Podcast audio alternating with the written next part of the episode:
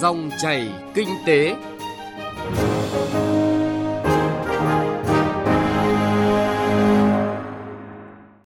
Xin chào quý vị và các bạn. Dòng chảy kinh tế hôm nay có những nội dung chính sau đây. Hợp tác thương mại đầu tư Việt Nam Vương quốc Anh thời hậu Brexit, nhiều cơ hội mới cho doanh nghiệp.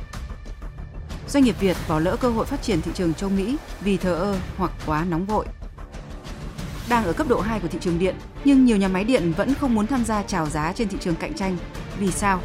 Nội dung này sẽ có trong chuyên mục Chuyện thị trường ở phần cuối của chương trình. Trước khi đến với nội dung vừa giới thiệu, chúng tôi điểm lại một số thông tin kinh tế đáng chú ý. Bắt đầu từ hôm nay, Tổng cục Thuế chính thức triển khai hệ thống hỗ trợ thủ tục thuế điện tử. Chuyên trang hỗ trợ thủ tục thuế điện tử được mở tại cổng thông tin điện tử của Tổng cục Thuế sẽ giúp người nộp thuế dễ dàng thực hiện các thủ tục hành chính về thuế mọi lúc, mọi nơi theo hình thức một cửa điện tử của ngành, giảm bớt chi phí tuân thủ để tập trung nguồn lực cho sản xuất kinh doanh. Tại hội nghị mới đây, ông Nguyễn Thành Phong, Chủ tịch Ủy ban nhân dân thành phố Hồ Chí Minh cho biết, thành phố có hơn 6.000 doanh nghiệp hoạt động trở lại, 30.000 doanh nghiệp thành lập mới với số vốn đăng ký gần 700.000 tỷ đồng. Trong đó có gần 580 doanh nghiệp thành lập mới có số vốn đăng ký hơn 100 tỷ đồng.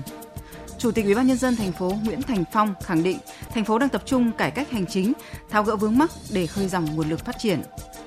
Theo thông tin từ Hải quan Quảng Ninh, hết tháng 9 vừa qua có 378 doanh nghiệp mới về làm thủ tục, góp số thu gần 500 tỷ đồng, chiếm hơn 5% tổng thu của đơn vị.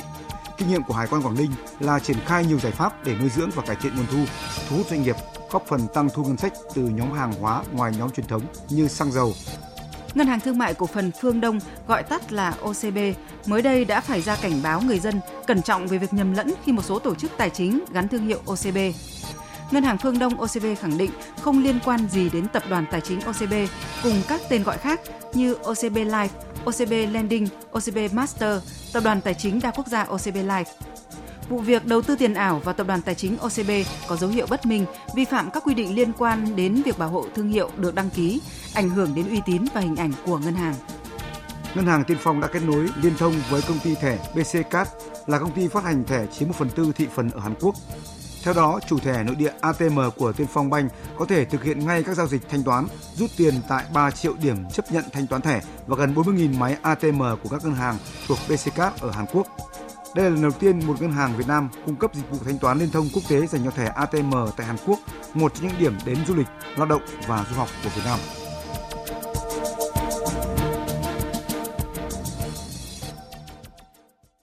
Thưa quý vị và các bạn, vào lúc 13 giờ 30 phút chiều nay, hội thảo triển vọng kinh tế thương mại Việt Nam, cơ hội cho doanh nghiệp Việt Nam và Vương quốc Anh được tổ chức theo hình thức trực tuyến và trực tiếp.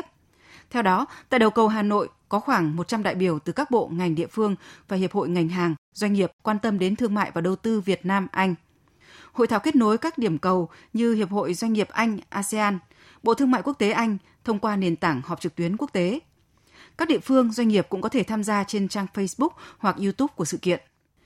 Và cũng nhân sự kiện này, phóng viên Nguyên Long phỏng vấn bà Nguyễn Khánh Ngọc, Phó vụ trưởng vụ thị trường châu Âu châu Mỹ, Bộ Công Thương về quan hệ kinh tế thương mại hai chiều Việt Nam và Vương quốc Anh thời hậu Brexit.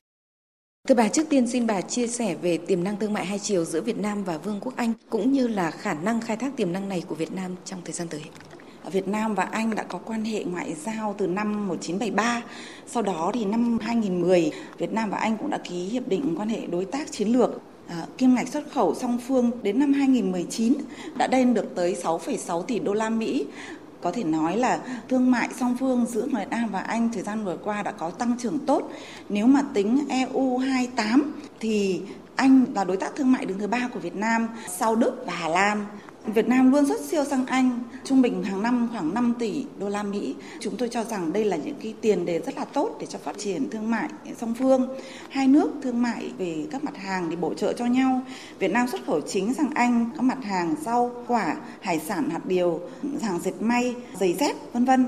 Và đặc biệt là trong cái cơ cấu xuất khẩu của Việt Nam thì 25 đến 30% cũng là những mặt hàng điện tử tương tự như là xuất khẩu của Việt Nam đi các đối tác khác. Việt Nam nhập khẩu chính từ Anh là những mặt hàng máy móc, thiết bị, dụng cụ, các sản phẩm công nghệ cao đều là những mặt hàng Việt Nam rất cần nhu cầu trong nước của Việt Nam. Do vậy với cái tính chất bổ trợ như thế này thì chúng tôi nhìn thấy triển vọng phát triển thương mại song phương trong thời gian tới rất là tốt.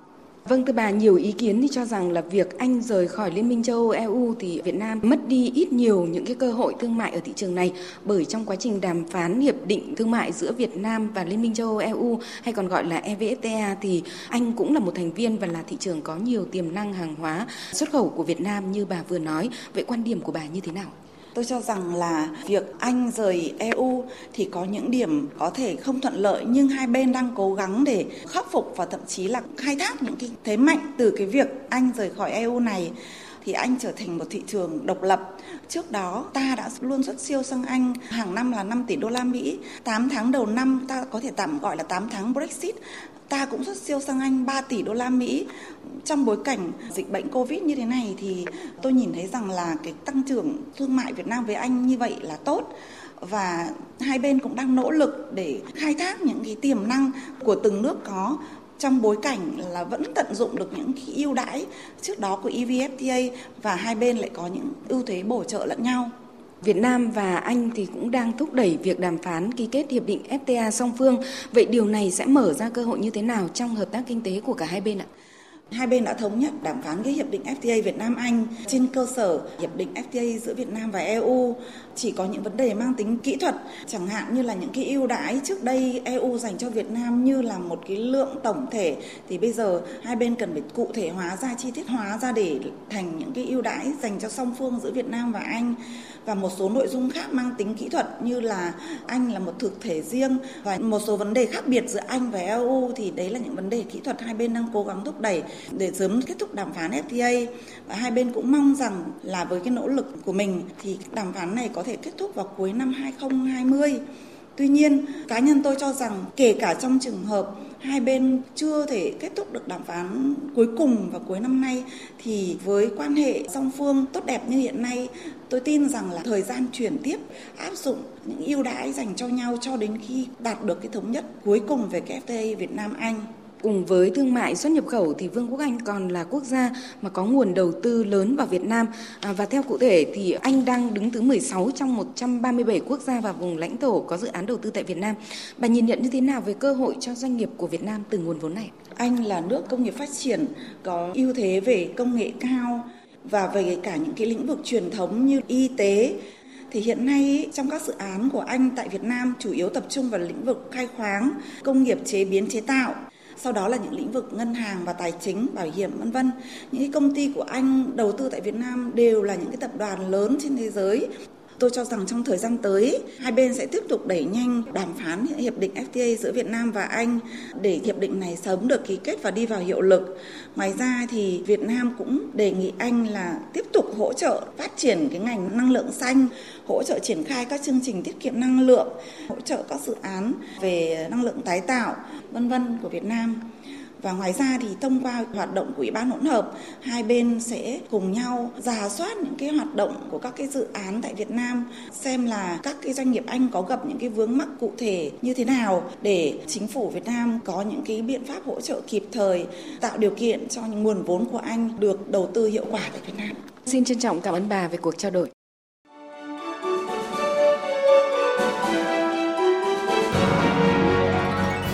Dòng chảy kinh tế Dòng chảy cuộc sống.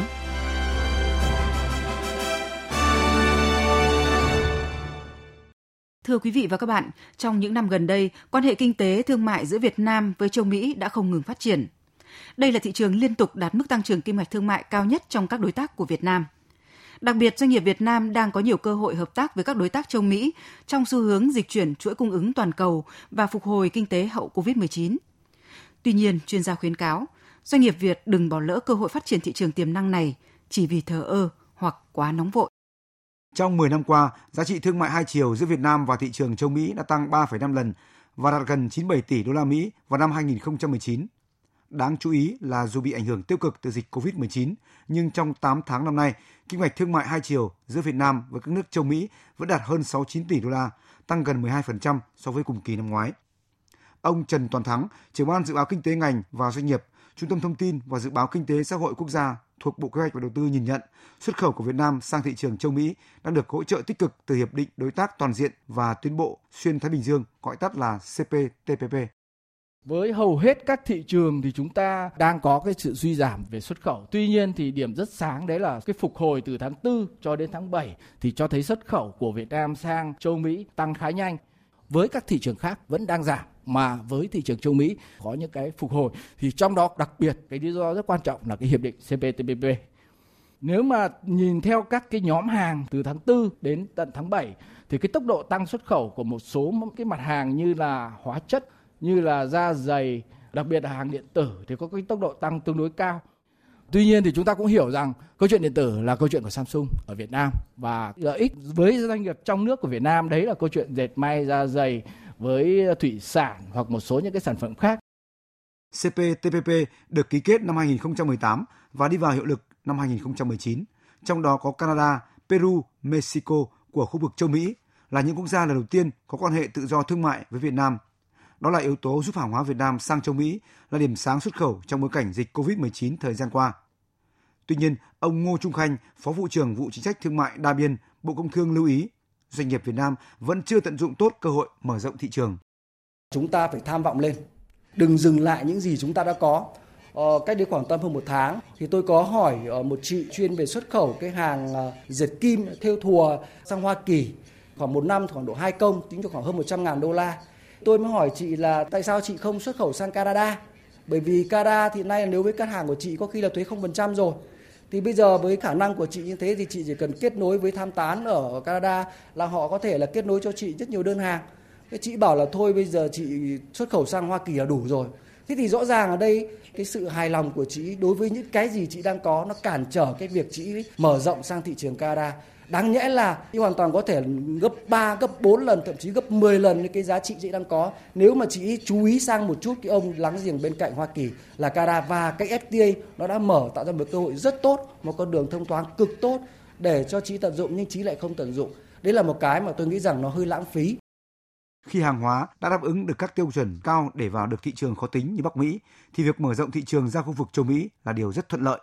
nhưng sự hài lòng với thị trường đã có khiến nhiều doanh nghiệp tại Việt Nam thờ ơ với việc mở rộng thị trường và bỏ lỡ cơ hội phát triển. Ngược lại, cũng có trường hợp doanh nghiệp vào được thị trường khó tính nhưng không đứng chân được chỉ vì nóng vội trong việc phát triển thị trường. Ông Lucas Trần, giám đốc công ty GSS nêu thực tế. Các doanh nghiệp ở Việt Nam chưa có sự kết nối ở nội bộ ví dụ như là cái đơn vị mà nhận đơn hàng, đơn vị sản xuất là chưa có phối hợp làm việc với nhau nên hay xảy ra những cái tình trạng là à, nhận đơn hàng về sau đó thì cái năng lực sản xuất của doanh nghiệp không đáp ứng được và gây ra mất cái tuân thủ trong cái vấn đề về trách nhiệm xã hội cũng như là không đảm bảo vấn đề chất lượng rồi tiến độ giao hàng. Thì trong cái quá trình mà đi làm việc các doanh nghiệp thì tôi thấy rằng là cái tình trạng này xảy ra rất là nhiều về thiếu cái sự kết nối nội bộ, chưa đánh giá được những cái rủi ro khi mà nhận đơn hàng sau đó đánh giá tác động về nội bộ, về nhân sự, vân vân dịch Covid-19 từ đầu năm nay đã có những tác động xấu tới nền kinh tế thế giới. Đơn hàng giảm, chuỗi cung ứng đứt gãy là những khó khăn lớn mà cộng đồng doanh nghiệp đang gặp phải. Do đó, điểm sáng về tăng trưởng xuất khẩu sang thị trường châu Mỹ cũng như tăng cường hợp tác đầu tư với đối tác từ thị trường này là cơ hội đáng quý đối với doanh nghiệp Việt Nam. Trong khó khăn cũng là lúc cơ hội phát triển mới cho những doanh nghiệp biết thích ứng, nắm thông tin và có chiến lược phát triển phù hợp. Đặc biệt trong bối cảnh Việt Nam được đánh giá đang và sẽ là điểm đến hấp dẫn của các nhà đầu tư châu Mỹ trong xu hướng dịch chuyển chuỗi cung ứng toàn cầu. Và trước hết, doanh nghiệp Việt Nam đừng bỏ lỡ cơ hội phát triển thị trường tiềm năng này chỉ vì thờ ơ hoặc quá nóng vội.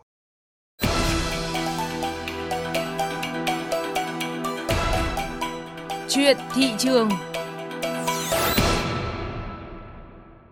Thưa quý vị và các bạn, từ đầu năm 2019, thị trường bán buôn điện cạnh tranh chính thức vận hành. Dự kiến giai đoạn 2022-2024, khách hàng sử dụng điện được mua điện trên thị trường điện giao ngay và từ sau năm 2024 sẽ được lựa chọn đơn vị bán lẻ điện. Thế nhưng, không chỉ các dự án chuẩn bị đầu tư và đang triển khai xây dựng muốn đàm phán các hợp đồng cam kết được bao tiêu sản lượng điện mua ở mức cao nhất, mà không ít nhà máy điện đã bán điện lên lưới từ lâu vẫn không muốn tham gia chào giá trên thị trường cạnh tranh.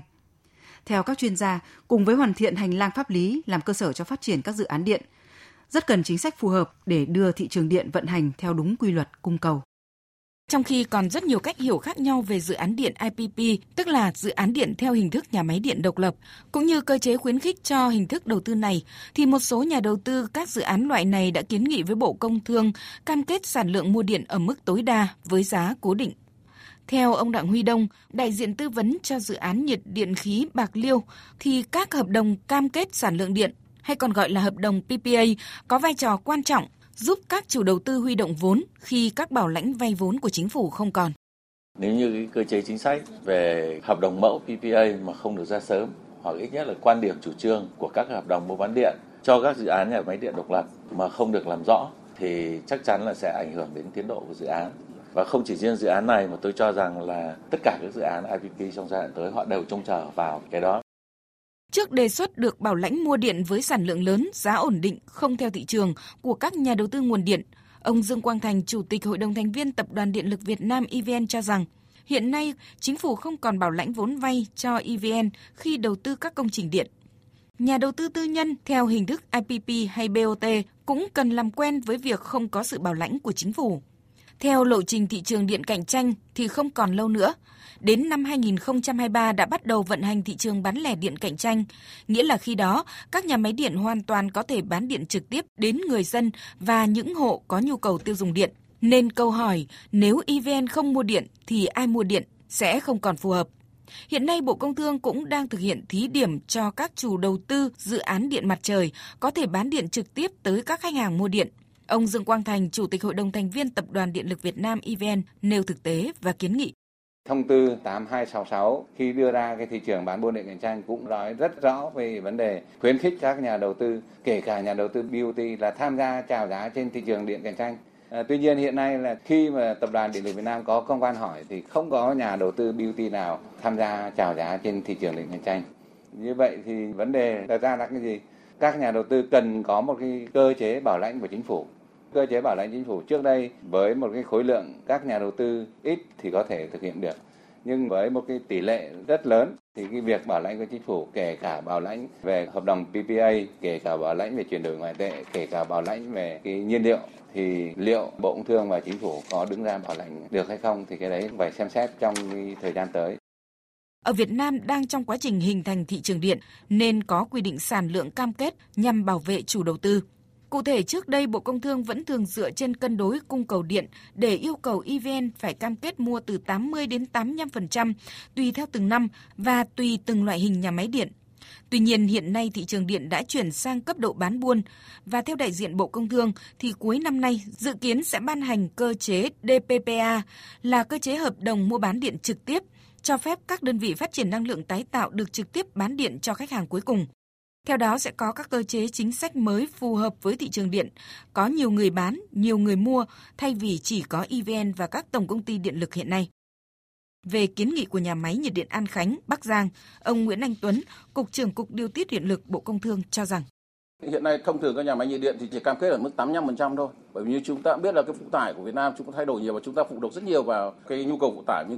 thủy văn của các hồ thủy điện. Đối với nhà máy điện An Khánh Bắc Giang đang đề xuất là cái mức 90% nó cao hơn so với cả cái bình thường thì đây là chính cái mà cần phải có cái thương thảo, có cái thảo luận để làm sao chúng ta có cái cơ chế cho nó phù hợp nhiều chuyên gia cho rằng mong muốn của các nhà đầu tư IPP hay BOT được minh bạch rõ ràng các cơ chế chính sách của chính phủ và Bộ Công Thương để tự tìm hiểu, qua đó quyết định đầu tư trên cơ sở xác định khả năng đầu tư là hoàn toàn chính đáng. Từ thực tế phát triển điện mặt trời thời gian qua đã cho thấy hơn 100 doanh nghiệp đầu tư vào các dự án điện mặt trời đã không cần sự bảo lãnh của chính phủ, từ chính sách vốn đến đất đai. Mà mấu chốt của vấn đề chính là chính sách giá điện 9,35 sen một kWh kéo dài trong suốt 20 năm. Thưa quý vị và các bạn, như vậy để khuyến khích các nhà đầu tư đầu tư vào ngành điện, chính phủ và Bộ Công Thương cần có chính sách giá điện phù hợp ở cả đầu vào và đầu ra để đảm bảo cân đối các bên tham gia thị trường. Đây cũng là điều kiện để các nhà đầu tư tư nhân chuẩn bị tâm thế tham gia phát triển và hoàn thiện thị trường bán lẻ điện cạnh tranh vào năm 2023. Nội dung này đã kết thúc chương trình dòng chảy kinh tế hôm nay. Chương trình do biên tập viên Trung Hiếu biên soạn và thực hiện. Xin chào và hẹn gặp lại quý vị và các bạn trong các chương trình sau.